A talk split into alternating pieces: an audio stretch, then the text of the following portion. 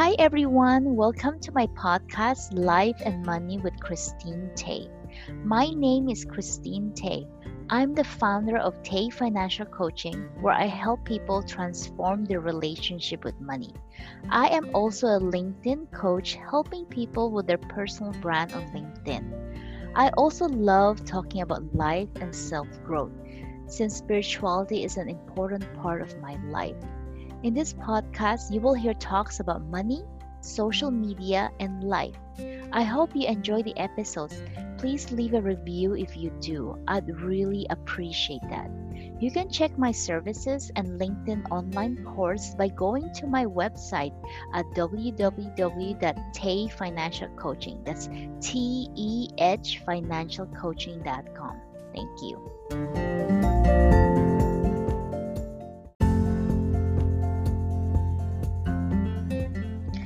Today's episode is a live stream interview with certified financial planner Matt Goren. In this live stream interview, we talk about the topics such as his career change from psychology to personal finance, the alternative business models for working with lower income clients, a peek inside personal finance academia, and communicating with clients and a lay audience. I hope you enjoy the show and please feel free to leave me a review if you do so I can reach more people. Thank you and enjoy the show.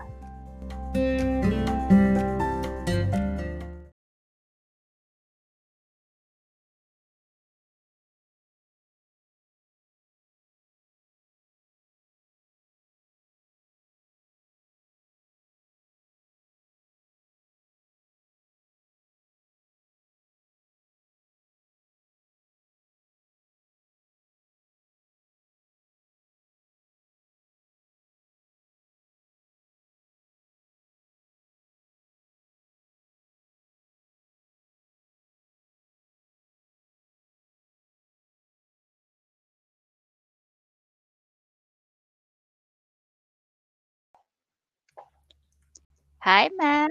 Yeah. So yes, it works now. Hi, everyone. I see a couple people who joined in. So thanks for joining, uh, Matt. So um, yeah. So Matt joined me. He's a you know he's a psychologist and now he turned CFP. So he has a very interesting story to share. So Matt, why don't you um introduce yourself? You know what you know a little bit about yourself. and We'll get deep dive into how you became from a psychologist to now a therapist uh, to a CFP. Thanks for having me, Christine, by the hmm way. Uh, Yeah. very cool to be on one of your first guests, I think. You've been at this just a few months. Uh, my name is Matt Goren. I'm professor of financial planning at the American College of Financial Services, which is the oldest and largest educator of certified financial planners, among other certificates in the financial planning space. Um, hmm so I now train the advisors themselves, or people who want to be advisors. And a lot of what I hmm focus on is how to communicate with clients, how to uh, demystify what we do, and have them actually change their behavior. And in my past, I was focused more on financial literacy. I uh, was teaching undergraduates at the University of Georgia, uh, something like 2,000 students a year. I did that for a couple years, um, and that was the largest class of any kind at Georgia while I was teaching that. And uh, while I was in that world, I was also doing a lot of pro bono work, trying to find how to bring financial literacy to your uh, like lower income folks. hmm Um, so I've kind of been all over the place, as we'll discuss more. Uh, that's two career shifts even in the last couple years already. Yeah, wow. So so you you major in psychology first and you you went to finishing your your PhD in psychology, right? So it's like after Mhm. so many years, like what shifted? Like what were your focus there and then like what shifted to now finance the CFP? Like what was when did the change of heart happen? Uh, so 2013, seven amazingly over seven years ago already is when the change of heart happened. Um, I was a PhD student at UC Berkeley at the time, and uh, for like a little history lesson for seven Mm. and a half years ago, the job market was garbage back then. So it was really tough to get a job in psychology at that Uh, time. Um, and also at that same time, psychology was going through what was called the replication project, where people mhm, were trying to replicate our studies mhm, and they were failing to do that. Our stuff was not replicating. Oopsie mhm, daisy. So it's all, it was kind of, I don't know, a lot of it was fake, I guess. mm-hmm. and um, and I was just getting burned out with the whole field, mm-hmm. and yeah. I was heavily involved in student government at the time, and mm-hmm. someone asked me to give a talk on anything is like part of this rotating speaker mm-hmm. series, and I said, well, how about I give a talk on what I do to survive in the San Francisco Bay Area on very hmm. low income as a graduate student in a very expensive part of the country. And I said, wow. sure, yeah. go for it. Tell us what you do. And I did. And that uh-huh. was like the most fun I ever had giving a talk. And uh, I got the advice from some uh, from a business professor, like, go get your CFP, just give it a try. And I, I sort of enrolled in the program and I enjoyed it. And mm-hmm. so over a three year period, starting in late 2013, I just did more and more personal finance work. I did less and less psych work. Oh. Um, I really like personal finance. I really like our field. Uh, and mm-hmm. it's been a really great transition for me. And some other folks that I know who also made the transition, I think like it a lot. So once mm-hmm. I really got my foot in and started doing more of the personal finance stuff, it's like everything I did was better than what I was doing before.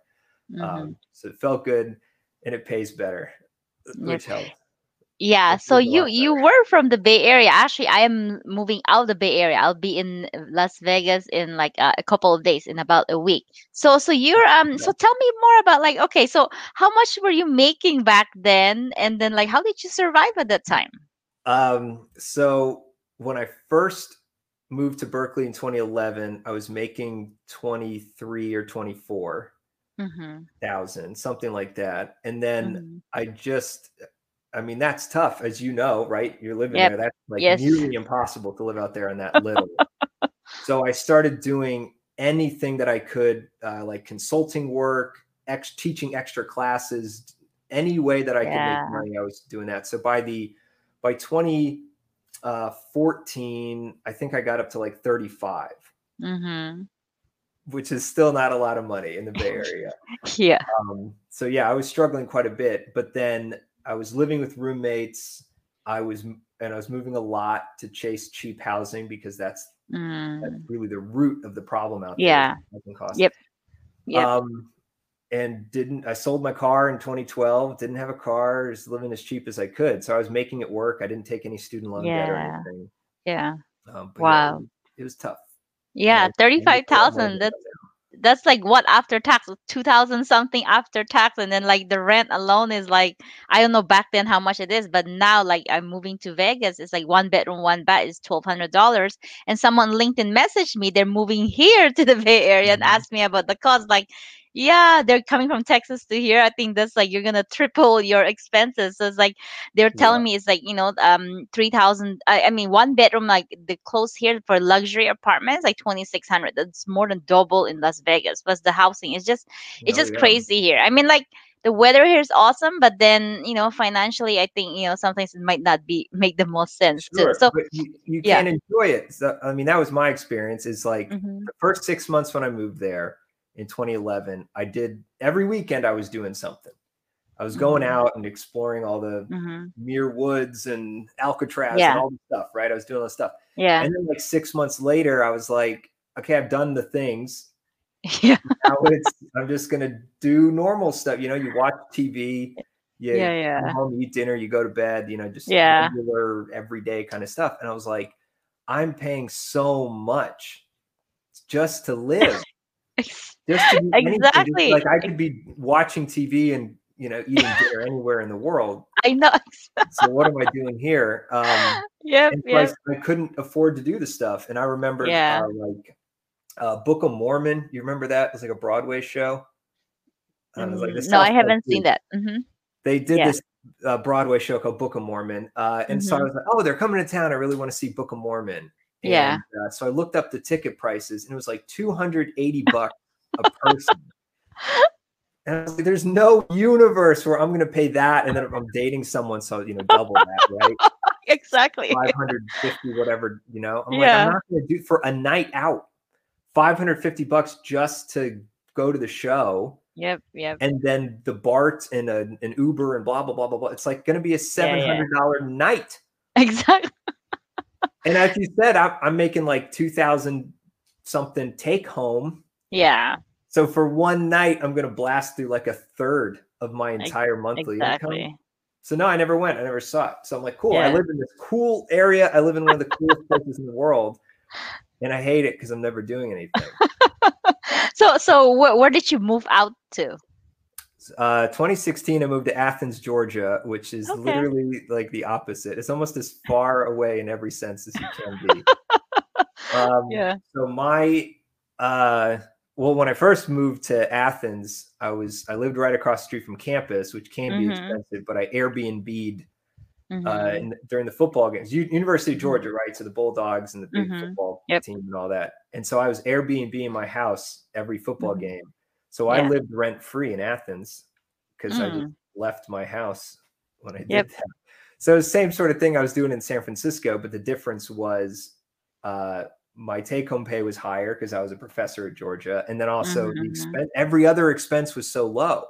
Yep. So I went Yep. from living basically paycheck to paycheck in the Bay Mhm. Area Mhm. to uh, maxing out my 403b, maxing out my IRA, matching, maxing out my Mhm. Yep. HSA, all that. Yep. And you know, and I did make a little more, I guess, because when I, I was not a grad student when I left San Mhm. Francisco, I Mhm. think I made 55 grand my last year in San Francisco. I made 55 grand my first year in Athens. But again, so Mm. same income, right? But then Yep. going from paycheck to paycheck to Yep. Exactly. You And most of it was from the housing costs, I assume, right? Yeah. It's Yeah, just it's yeah. biggest, It's yeah. Yep. I mean, I could afford to live here in Silicon Valley, but I'm like, with my business, I can run from anywhere in the world. Why Mhm. not just go to somewhere where there's no state income tax and housing costs is like more, you save at least half of it. So it just doesn't make sense. I live here 20 years. Like, it's time to go somewhere else to Yep. explore. so, okay. Yeah. So tell, yeah. So tell me about, so it seems like um you have passion for financial literacy and then for, I guess, people who probably don't make as much. So tell me, like, what was your business model and like, how did you set it up so you can help lower income clients? And by lower income clients, like, what do you mean? Like, how much are they making? And then it also depends on the area. Yeah, Mhm. and uh, well, so I worked with uh, college students. I worked uh, undergrads, graduate students. I worked with Mhm. children. I worked. Uh, I've since moving. I worked with uh, some senior citizen folks. So it's really been Uh-huh. the whole, Yeah, like yeah. all sorts of people. And I've Yep. um, when I was in the Bay Area, um, it was gen like low income by anyone's definition Mm-hmm. right? So like I did a little bit of work with Job Corps. These are people who are late teens, like Mhm. 16 to 20, I think is the oldest, and they're either unemployed or they're working minimum wage. So when like when I say low income in that sense, I mean like nothing, like nearly Mm. zero.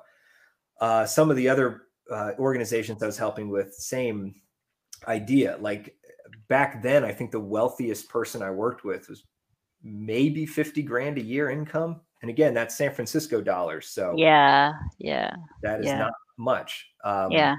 So uh, most of the work that I did out there was either, uh, well, it was through nonprofits, it was through some kind of nonprofit. So um, Mhm. UC Berkeley University nonprofit did some work Mhm. with them. That's where the undergrads and grad students came in. YWCA, Operation Hope, like I said, Job Corps.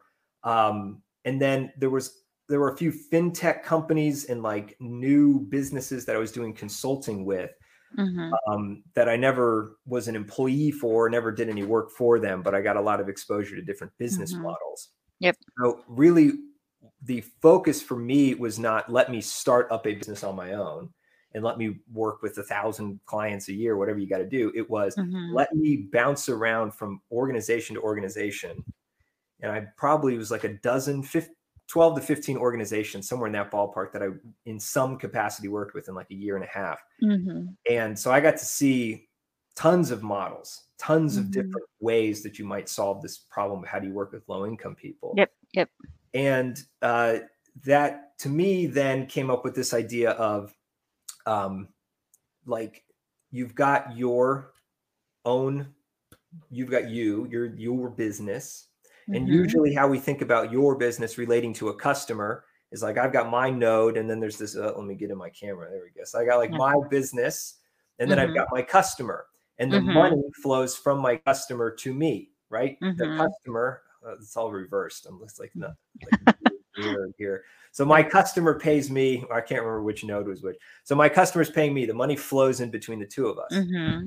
But when we're working with a low income clientele, Mm-hmm. there can be and there often has to be a third node in this business structure. So you've got your business, you've got the, the client, the one Mhm. who you are serving, and then there's a third group. So it's more like a triangle. I'm sorry, I'm trying to get my webcam. Yeah. There's like a triangle where the Mhm. customer Mm-hmm. and the client Mm-hmm. are not the same entity. The Mhm. client who you're serving Mm-hmm. may not and often isn't going to be paying you. The customer is going to be paying you.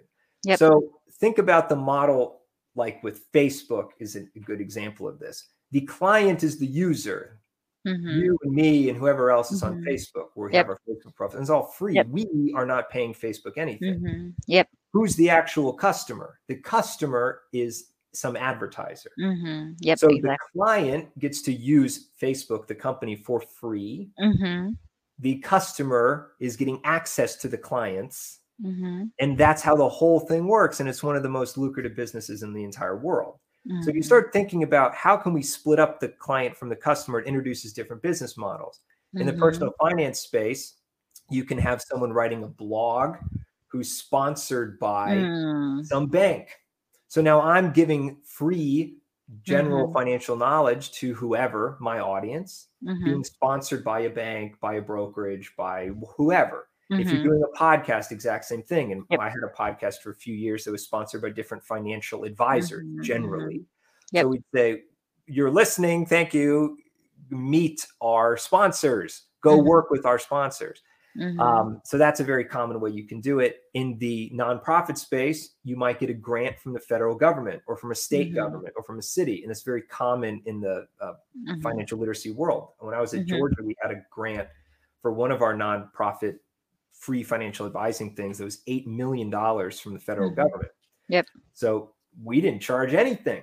In Mm. fact, we paid people to come, which I thought was uh, backfired badly. I don't think that was a smart thing to do, but that's what we did. Uh-huh. Um, so it, if you're thinking about what is my business, what do I want to do? Am I providing general knowledge? Mhm. okay then maybe getting some kind of referrals if you send a customer a if you send a client i should say to a credit card company and the credit card company signs them up you Mhm. can get paid 200 to 800 dollars for that referral depending on what it is Yep. Yep. so if you believe that credit cards are appropriate uh, or suitable, or Mhm. ideally you're a fiduciary, so you think it's in their best interest.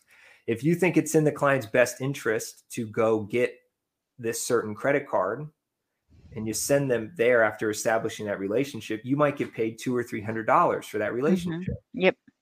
That's probably more than that client was going to pay you in the first place. Mm-hmm. So you're better off. The client's better off. The credit company's better off. Everyone's in that scenario. Student loan refinancing Mm. is another one. SoFi, Credible, CommonBond, all these will pay you uh, 100 to 200 dollars in that range per person who signs up to get their loans refinanced. Mm-hmm. So if you're working with people who just graduated from college and they have a lot of debt, they're not willing to pay you anything. Well, can you get their loans refinanced? And then you're making, say, $150 per person. mm-hmm.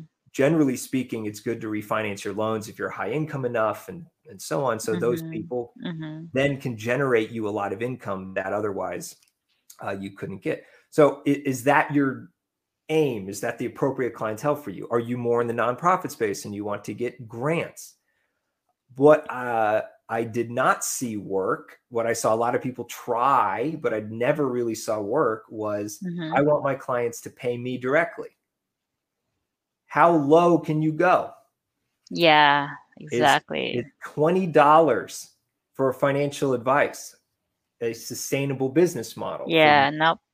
No, Unless you live in Asia, where it's like super cheap, you can live off a thousand dollars a month. sure, sure. But here's the other thing that we noticed is Yeah. to go from zero dollars, so it's free, to twenty.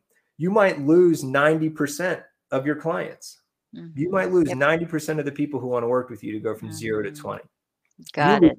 Eighty percent going zero to one. By the way. Mhm. Yep. So um, people will not want to come in. The funnel shrinks dramatically as you start charging people. And then again, you do this math. How much financial advice can you provide for $20? Yep, exactly. So now you're doing groups because that's the only way that you can make it work. mm-hmm. If you're working with Yep. groups of people, how good is your advice?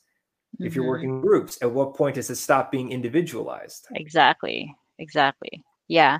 That's why I haven't done group coaching yet because I feel like uh, you know, personal finance is very personal, right? So there's only so much that you Mhm. can give advice on, you know, because like, and also it can get uh, pretty sensitive. So, so I'm still exploring that option, but I, um, you know, most of my clients is all one on one. There's no group coaching right now. So, so that's that's actually really interesting. So basically, this is kind of model, uh, almost like an affiliate model. You know, like it's like you you have an affiliate Mhm. with people so of course like you you want to make sure that it's for the best interest of the client if they do have to consolidate they will have to consolidate anyway but then it's through your referral through your affiliate then you get paid and they don't pay you anything so is that how you you've been running your business model since you started your own company i assume you have your own company right I gave that up. Uh, okay When I became a professor at Georgia, I was like, oh you I'm- get I'm so you went from a psychologist to CFP, and now you a professor okay so so how many years were you running your own company Um, so I was working for an RIA for Mhm. 10 months. I was exploring this different consulting stuff because again, Mm-hmm. I, I in terms of who paid me for financial advice, uh, and rather than the RIA, who paid me, I don't know that Mhm. anyone ever did. But the uh, Mhm. so I did consulting where I was helping these different organizations. I did a lot Mm, got of pro bono work in that Mhm. time trying to figure this out. And so I'd say like, hey, how much would you be willing to pay for this? Uh, like I Mhm. worked for NerdWallet exclusively for three months, and we Mhm, had this whole mhm. thing. How much would you pay NerdWallet for this, and what it can that look like? Why did we see Operation Hope? Blah blah blah. There's a few of them that I- we tried out with, um, and that the, that consulting stuff lasted something like a year and a half. Um, so uh, yeah, it uh, so I gave up on all that because the reality for me was I wanted to help all these people, Yeah. but it was pulling teeth to get that to work until then I said, "Oh, I'm just going to go be a professor, teach Mhm. 2000 students a year, Mhm. teach uh, another uh, I don't know, whatever it was, 200 or so people in the Aspire clinic at Mm. UGA, also pro bono advising. I'm going to go work with all these thousands of people. I'm going to get a salary. Yeah. And the University of Georgia has a public service mission, so they want to do it Mm. because of that mission. Uh, we got this $8 million federal grant, so the money's coming in from the grant. And that allowed me to do what I wanted to do and then serve that many more people. Yeah. Um, and then there's one other business model I wanted to mention before we like get off of this, which I think can work really well. If you get away from very, very low income, which I think to summarize before it's nonprofit grant funded, or Mhm. as you said it, uh, some kind of affiliate model. I, I just Mm. don't in years, right? Years of reading about this and trying to do it and all this. Yeah. It's really one of those for the very low income people. I, I would suggest everybody stop trying to get people who have no money to pay you with their no money. Just don't bother. There's always something better for them to spend their money on than you. That's Yeah, the nature of it, right? If they're Yeah, struggling with eviction, Yeah. your your fiduciary duty to them is fire me, free up the money you're saving from me, Yeah. that's the reality for very low income people, nonprofit or affiliate. Uh, The Mhm. other thing, though, is what about your middle income, working class people, middle class people? Uh, Mhm. There are a few companies with a business model that I really think is amazing. I highly recommend. I think it's going to Mhm. blow up, you know, become very big. Uh, SmartPath is uh, a company here in Atlanta that fits this very well.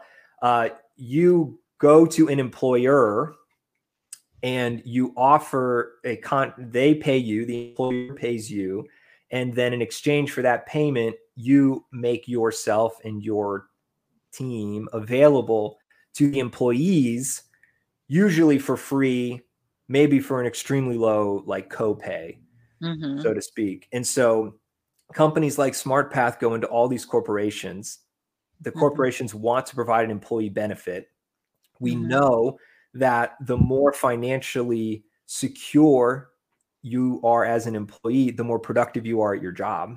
Because you're not Yep. stressed all the time. You're not looking for new work. Exactly. So, from the employer's point of view, this is a good thing. This is a productivity enhancement. Mm-hmm. And then uh, the employees get free financial advising, and then your company gets Mhm. this nice contract. Um, and of course, most Americans are employed. Um, most Americans could also use financial advice, so it's a, a business, an employee benefit that they value. Exactly. Um, and so again, that little triangle idea that your business is better off, the individual is better off, and the company's better off. Everybody wins.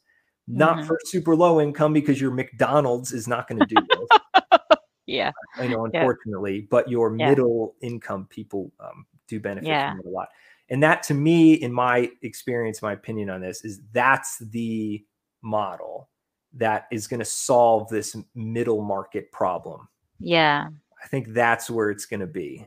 Um, exactly yeah. So um what do you think of wealth managers? Because i think like when i s- when i was trying to explore um you know getting into the personal finance field so i was a little turned off by the financial advisory world because i live in silicon valley like Yeah. like everyone i talk to they're just so focused on finding the wealthy people so they can manage their Mhm. money. So so when i was looking for one i really just wanted to find some cfp or professional to help me understand money or just teach me.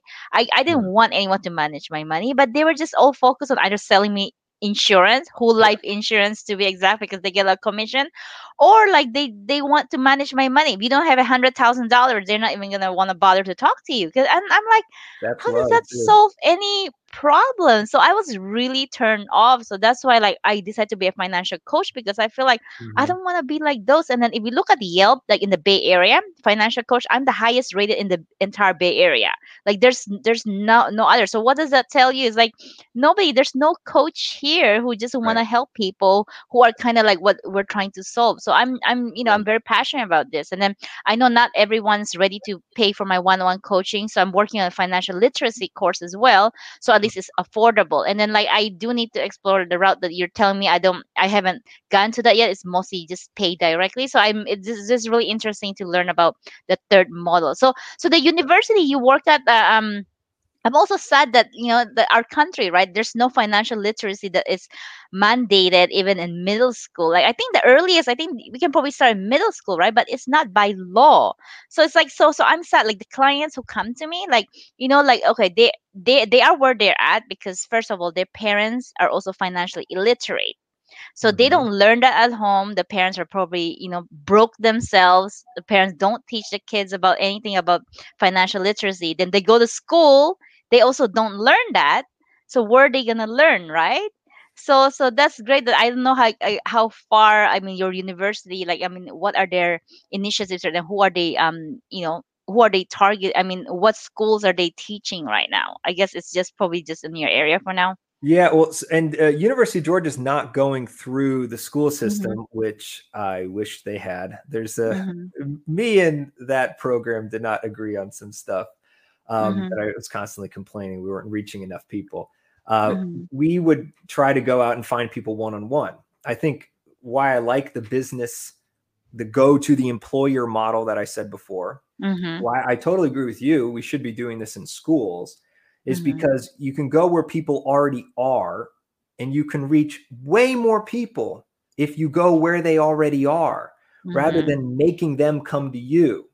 Mhm. Yep. How hard there's always something on Netflix. There's always some other distraction.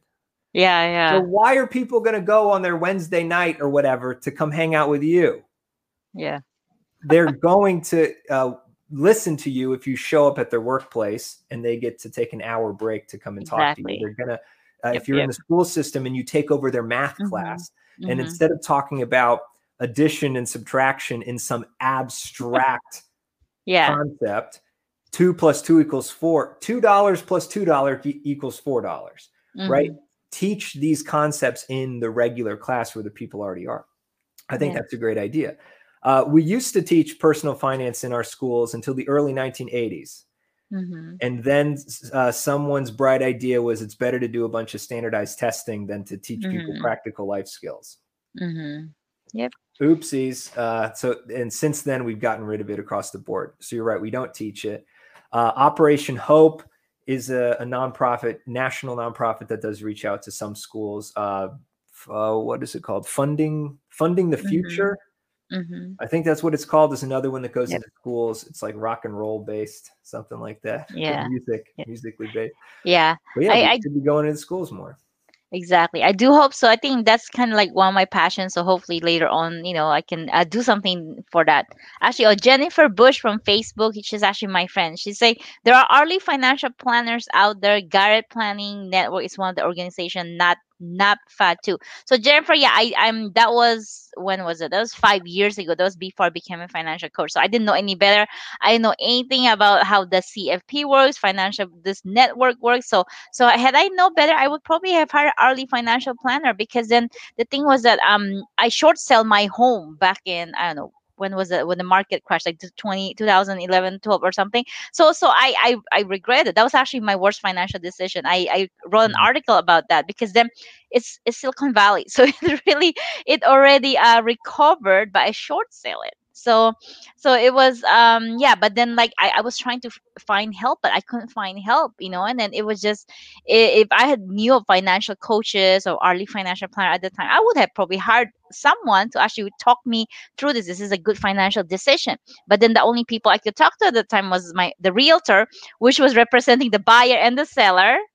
So of course there's Mm, gonna be a conflict of interest. And then like I, I had a cfp at the time but he was someone who was trying to sell me whole life insurance and i'm and i don't have kids and like i didn't see like what's the point in the whole life insurance? It was just ridiculous. I had to ask him like can you give me the breakdown of like you know the financial breakdown you know how much i'm gonna get and all that stuff? Because i i'm i'm i love excel. I i do analysis very you know well in excel. That's all i do all my modeling on. I was like i did the analysis. I'm like you know I, i'm losing money from this. I might as well just like buy if i do need life insurance term life and invest the rest and i can get a lot more from that if i do need life insurance. But then like life insurance is there for a purpose to insure a life right? If someone's financially dependent on you but who's dependent on me? I mean i have Yeah. dogs. I might as well just have a trust but not an insurance for No, the I mean, I- dogs. I would say, like, not only is that CFP not up to the fiduciary standard, I would say that's not a suitable recommendation. exactly Right? If exactly you don't have any dependents, right? yeah What are they yeah doing? yep yep So yeah yeah, a lot of CFPs are great. Some of them not so much. Um, and Yeah, I think yeah, to so- so- Jennifer's point, I think hourly planners are great. Uh, uh, Garrett is Mhm. great. NAPFA's great. I'll throw XYPN in Mhm. there as well as a source Yeah. for a lot of Mhm. um, hourly planners, Yep. right?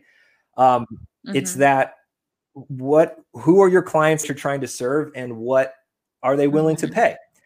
And Yep, uh, where, exactly. like, how much do you have to charge per hour for this to make sense for you and for it to make sense for them? Knowing that exactly some CFPs exactly. will charge, I think the average hourly rate for CFPs is something like 250, 200, Mhm. 250, somewhere in that ballpark. And Mhm. I, I think that's a fair rate because how much would you pay a lawyer? And I think we're, you know, yeah right? Exactly. Lawyers, CFPs, same basic thing, right? How much is it worth per hour? Yep. But how many low income people can afford that? yeah None. Yep, None. exactly. Zero of them can afford that. How many middle income people is that? And when I say middle, like keeping in mind the average American makes what? It's like 52,000 a year, Mhm. something like that. Yeah many 52,000 a year Americans can afford that? yeah Yep, Some, but not nearly all of them. When Yeah. we start getting into higher income, certainly your six Mhm. figures can afford that. But Yep. we're really now talking about a very small percentage of the American uh, public, really. And- Yeah. And, and Christine, you made this point before. These wealth managers, who are they serving? They're serving an extremely small fraction, yeah extremely exactly. small fraction of the American population. It- if you look at who is served by financial advisors, it's like single digit. It really is. It's single digit percent Yeah, Americans. yeah So the model works very well for people who have a lot. And you said, uh, "Come to me with a hundred thousand, I'll talk to you." That's really low. That is really low AUM. Mhm. Very commonly, financial advisors won't talk to you Mhm. unless you have a million bucks Mhm. of investable assets. That's a very Yep. common number. Five hundred thousand is another common breakpoint. Yep. So The that average hundred net worth is like eighty thousand bucks, something like that. Is like the average American's total net worth. yeah So that's crazy it. yeah Not, they're not going to get that help. So that's where the other models come. Jennifer's point, great point. Mhm. Work with an hourly planner, especially if you have just a question. Should I short Exactly. sell? Yep, you know. exactly. Yep, yep. Um, that then- would have benefited me to have like talked to someone for an hour. I probably wouldn't have sold it. So, so and it Right, just like 250 bucks might have saved you $25,000. exactly, and then like you know what, eh, you know, and then I could I could rent it out and Bay Area rent, and that would have paid more, even though it crashed. That would pay more than my mortgage Mhm. already. So it's Oh, just a yeah. temporary. So so anyway, it's Yeah. just it's just like it. Um, actually, I I interview. I don't know if you know Dr. Brad Klontz is a financial Mm-hmm. So he was on my live stream too. So he was telling me that really people who are very successful, who are rich, they usually have made three big financial mistakes. So he was trying to make me feel better. You have two more to go through. I said no. I think one. I I think one is great. one is tough. I think I I'm going to screw up royally two more times. I don't know where he's pulling that number from. That sounds like a good clickbait article. All right. Um, Well, I'm gonna trust that he got that from some sort of research. Yeah, I think that's- yeah, Okay. where we got that So, so Matt. Okay. So let's talk talk about a peek inside personal finance uh, academia. So it's like, why don't you talk Mhm. more about that? So, uh, like I said, I was prefer- professor at Georgia for two years. That was Mm-hmm. undergrad focused. That's kind of its own beast. And then Mhm. uh, now I'm at the American College, which is the uh, like Yep. the train the advisor, right? So very different animals. Um, very few universities have personal finance programs like Mhm. Georgia has. I think uh, there's you know some debate who's the best in the country. Mhm. Kansas State, maybe they're the best. Texas Tech, maybe they're the best. I think Virginia Tech is also up there. Georgia is up there.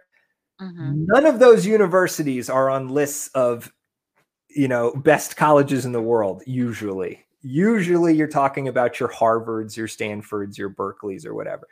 Um, these none of those places have personal finance programs. Harvard Mhm. doesn't. Berkeley doesn't. They don't have these kinds of programs. So if you want to get an undergrad financial advisor education, you you go to one of these. There's they're not very common yet, uh, and they're focusing in the like the client relations side more than say a business school would. A business school might teach you about investment management, but it's not going to say how do you actually change someone's behavior. So if you're in, if you're at the undergrad level, you know someone at the undergrad level who's interested in this stuff and wants to be a financial advisor. There are undergrad programs, but they're rare. And if your university has one, great, check it out.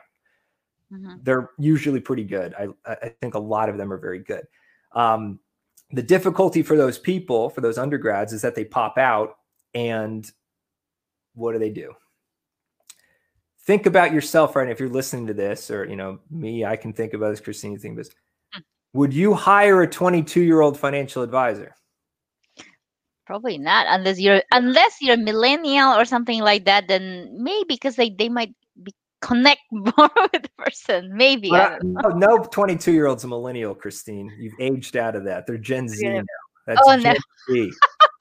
They're No, millennials have gray Yeah. hair. You see, millennials have gray hair in it. So it's very hard for a 22 year old to get a start in financial advising. So they come Unless- out and they become paraplanners. Yeah. They um they do analysis work. Um, Mhm. They fetch coffee. That's the reality. That's that I you know. Hey, that sucks. That's the reality of it because and then you, they don't make much either and then they have to like you know i mean they pretty much have to like uh they don't do much either. And then i never went that route because like when i was trying to interview and look at the different professions so it was either i work for edward jones which is door knocking that didn't really interest me or life insurance which you have to sell but you only make from commission. I'm like how am i gonna live? Like do i need six months worth of saving to even pick anything up? And the fact that I'm selling, but uh, you're only getting very small percentage. It's not even 50%. Like most of it is going to the insurance company. I'm like, yeah, that's not that's a- work. I want to have everything. I'm working hard for it, and then like Yeah. I don't get everything. I mean, like it was ridiculous. So so and then also when I was interviewing, I was like, paraplanner, they don't make much either. I was like, really? And then you don't really get to do anything with the client. So though yeah none of those business model really work for me so what worked was actually to be just start my own business a financial coach i get everything you know all the money goes to me 100% i don't have i don't need to have a boss and then like i was pretty good just learning everything figuring out on my own so that's why i really love this business Yeah. model and, And yeah how old were you when that started? You were already in your 30s, right? Early 30s? yes i'm i'm not that young so i started 4 years ago so that was uh you know i was already in my 30s 4 years ago yeah. So that, you know, and I would say it's if you're already in your 30s and you're doing a career change into it, which is what you did and that's what I did, um, the the road's a little bit easier. So it, that's the that's the downside of those undergrad programs. It's like just by the nature of you're still young, mm-hmm. are there good jobs waiting for you? Now, here's the the flip side of that. I will say if you are one of those undergrads and you are willing to stick with it for about eight, ten years, mm-hmm. somewhere in that range now you are in your early 30s or you're 30, 32 years old. So, right when a lot of other people are deciding to switch into personal finance, that's when I switched in. sounds like you were around that age, Christine, when you switched in.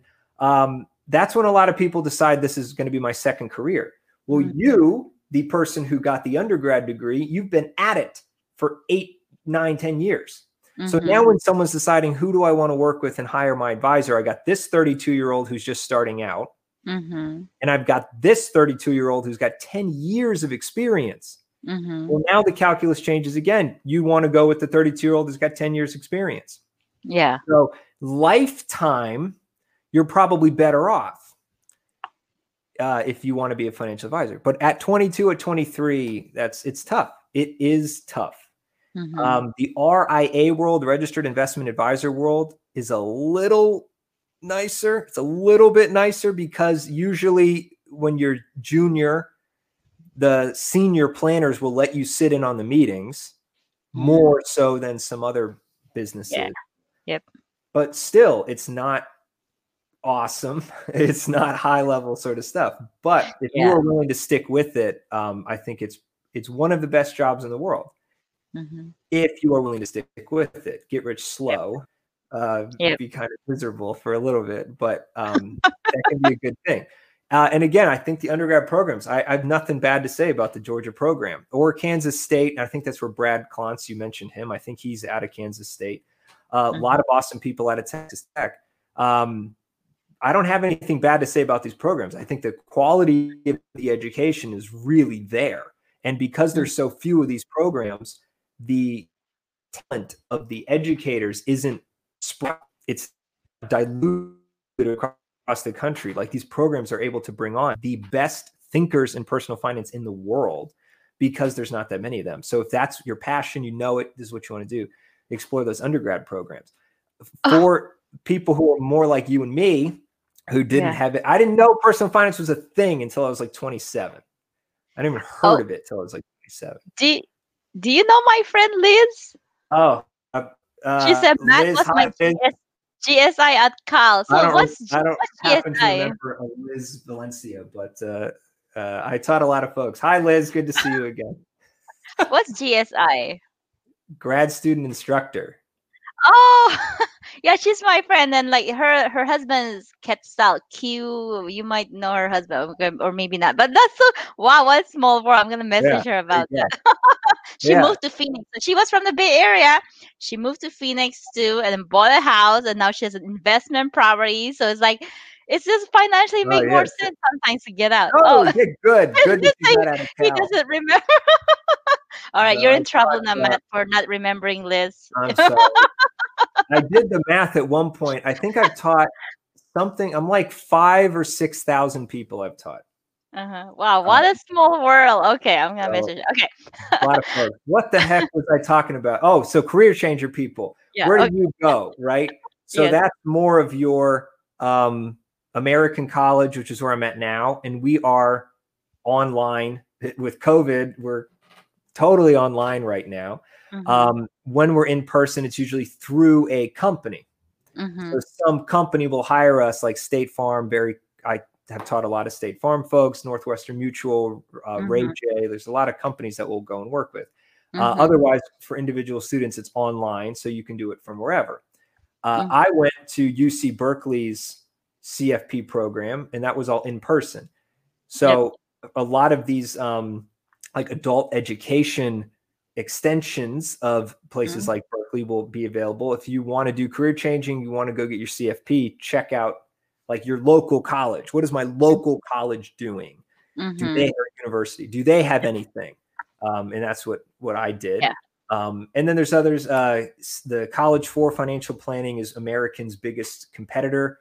Um, I think they're great people. I'm, I'm not going to trash talk trash about anybody. Um, so they're another online one, CFFP, College for Financial mm-hmm. Planning. Mm-hmm. Uh, compare us to them, um, mm-hmm.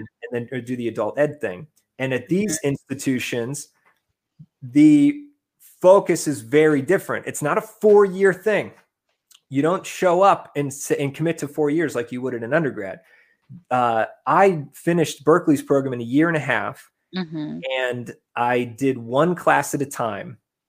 And I just did one class, finished it, next class, one class, finished it, next mm-hmm, class. Mm-hmm. a year and a half. There's, you know, maybe a few weeks in between mm-hmm. some of them. Uh, at American, same general thing. I think for a typical student is probably a year and a half. I'd mm-hmm. say CFFP is probably the same mm-hmm. thing because people have their full time jobs. Yes. And yep. they have other things going on. They're doing this at night usually. So our yep. live webinars, American, and I'd assume CFFP is the same or similar, 5:30 p.m. Eastern, 8 p.m. Eastern. Mm-hmm. So they're happening at night. And we have other um, what we call intensive review programs, which is two days you do an entire class. Yep. Do not come into those cold, by the way. Do your homework before that two day yeah. intense thing. Friday, Saturday, done. Mm-hmm. You're going with the entire class. Again, it's thinking what's someone's actual work schedule because this is adults. And the youngest person in the room is usually in their mid 20s. The youngest is mid 20s. And I've mm-hmm. had students who are in their 70s. They just are like, ah, I just want to see retirement, see what this is like. So yeah. much bigger age range, people who are really taking it very seriously because they want to take their career to the next level. State Farm, a lot of times they'll say, we want you to get your, uh, in, in their case, it's a certified financial uh, consultant, CHFC. Mm-hmm. Um, we want you to be able to take your practice to the next level. So we don't expect you to get the certificate and leave. We want you to get the certificate and now you're better at your job. So mm-hmm. for a mm-hmm. lot of people, it's to like get a promotion, get a raise. For some people, it is more like what you and, and I did, what you, uh, Christine, what, what you mm-hmm. and me did, where it's like, I want to shift. I want to do something different. So I'm currently doing this one thing. I want to do the other. Mm-hmm. Either way, I find these students take this very seriously. It's great. I love working with like, you know, your 40 year old Exactly. Because uh, they don't screw around. Yep. And then the career outcomes for those people are very different than the undergrad because you already have your gray hair. it's kind of a prereq to having clients. You already have the gray hair. So you pop out and immediately you're mm-hmm. able to pop into a good job. It's much more yep. easy to do that. So mm-hmm. that's how I started at like 30 years old. That's how I went to the RIA and I was already client facing, like day one. Mm-hmm. Um, and then there's other folks who they go from selling insurance to now they're the financial planner, and maybe they have mm-hmm. the background doing that. But it's day one, soon as they get that CFP, CHFC, whatever. Um, so to be able to switch careers into this world can happen really rapidly. Mm-hmm. And you can go become an employee and be mid level almost immediately. You can do what you did, Christine, and start up your own financial coaching business like immediately and that's not something that the undergrads can do. Mm-hmm. Now, there's also there's a difference in how the professors work. So at your Georgias, Kansas States, Texas Techs, and so on, everyone you're going to be working with, every single teacher is a researcher first. They're well known in the research side of the field. You can go to Journal Financial Planning and their names pop up all over the place. Mm-hmm there go TED Talks and all that stuff. You, will see these people, they're like thought leaders in the field. American has some of these people. Wade Pfau, one of the most famous mm. thinkers in personal finance right now. He's a professor at American. Michael Finke is right up there in that same category, if uh, if anyone knows who they are. Um, there's clowns like me, but for the most part, we have some we have some of those folks. But a lot of the instructors at these American, CFFP, the Berkeley program, uh, San Diego State has a program. There's, you know, whatever colleges have these programs. It's not usually your well published thought leader person. Mm-hmm. Usually it is a practitioner, it is someone who's in the financial planning world, and either they like to teach and they just want to be in front of people to teach because it's fun. It, I like to teach. A lot of people like to teach. So here's an excuse to go teach one class in like a low stakes environment. Mm-hmm. Or it's people uh, who are trying to get their business going, and this is a way to get some extra guaranteed income.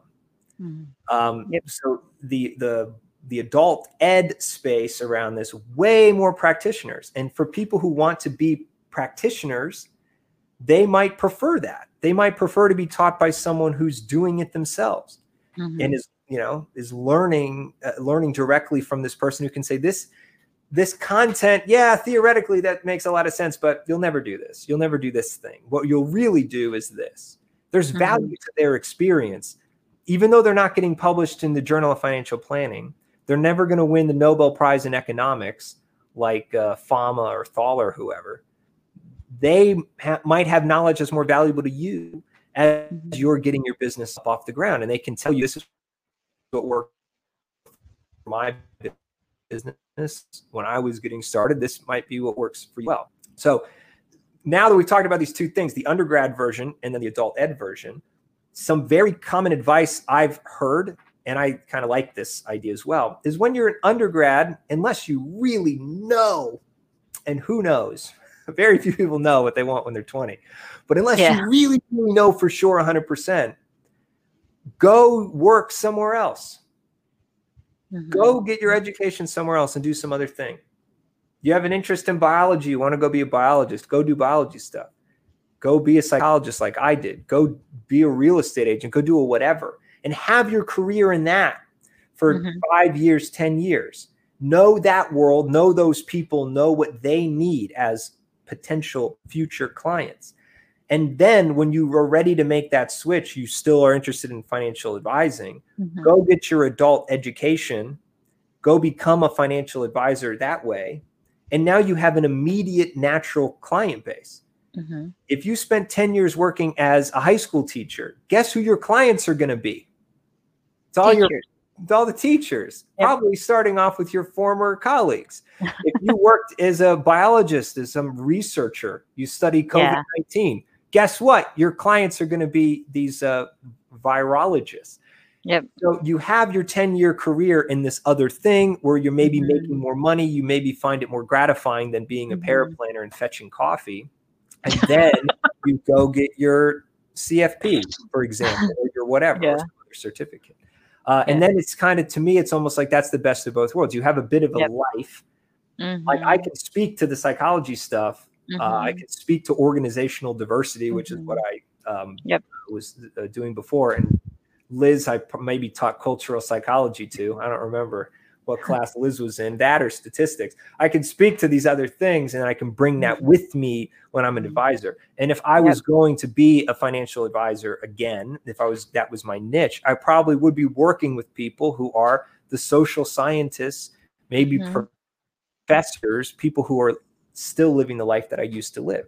I now have mm-hmm. special knowledge that other financial advisors simply don't have. Versus yep. if you just start off as a financial advisor, you don't differentiate yourself because you exactly you everyone, yep. which means you serve no one. yeah, yeah i think that's kind of where I, I, I was in the previous career you know for almost 20 years before i became a financial coach and then that kind of like gave me at least like i'm you know like if you start right away as a financial advisor or whatever then you don't really have i mean I built my career and then the financial security from those 20 years being in corporate. So that mm-hmm. kind of helped me. So now doing the financial coaching, I feel like I'm kind of semi-retired. You're not, I'm not as desperate. Right. Okay, I gotta make so much money, so at least I can serve the people I want to serve. So, so this is awesome. So okay, so um, yeah. So Nate, it's almost at the hour, Matt. I don't want to. Um, I'm trying to make sure that we don't go over the hour. So yeah, how can people find you, Matt? I know you're. I, I'm. Which social media do you normally hang out at? Uh, none.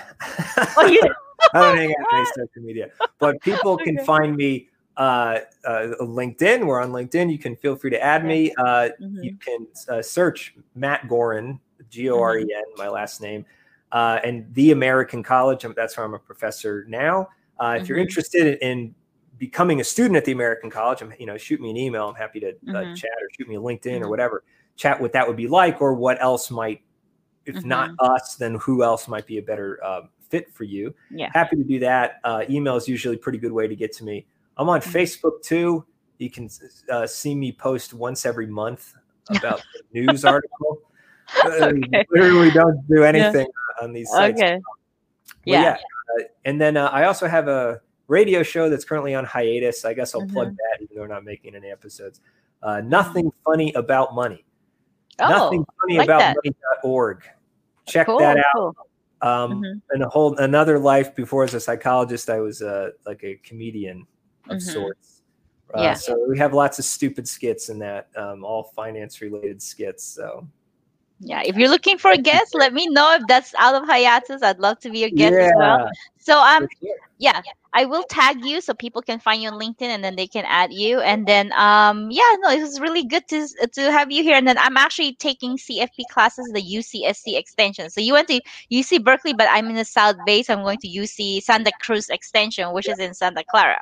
So so because i'm moving to vegas they say they're doing online now. I actually have two more classes but i took my time. I was taking a lot of breaks in between so it was taking longer. Not like you you went straight but i was kind of so i have two more to go and then like i don't know hopefully um they don't change to not offering online but if they do change to not offering online like am i able to just transfer the classes to american college Mhm. Yeah. so that's not issue. Yeah, Yeah. yeah. So, um, yeah, I guess maybe we say the way you get your CFP is you need some kind of education requirement. You got yours through UC um, uh, Mhm. Santa Cruz. I got mine through Berkeley.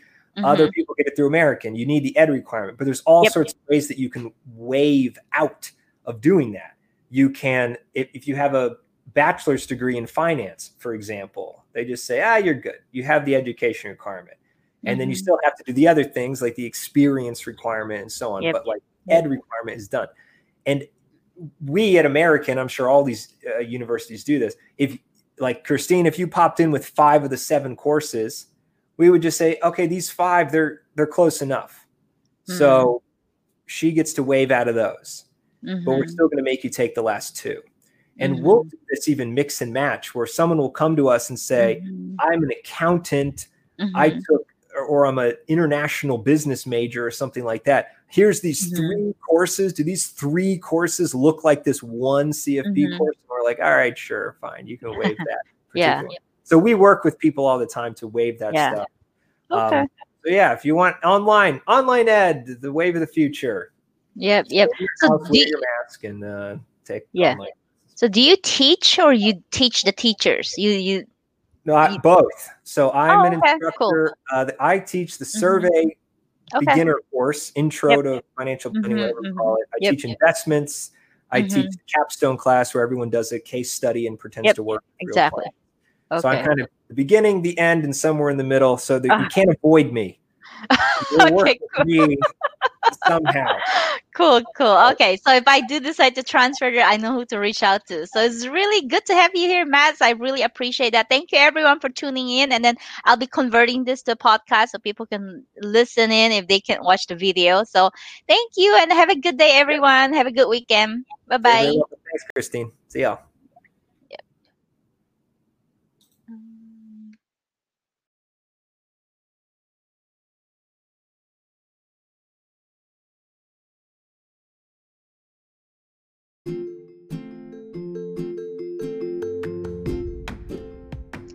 Thank you for listening to my podcast episode.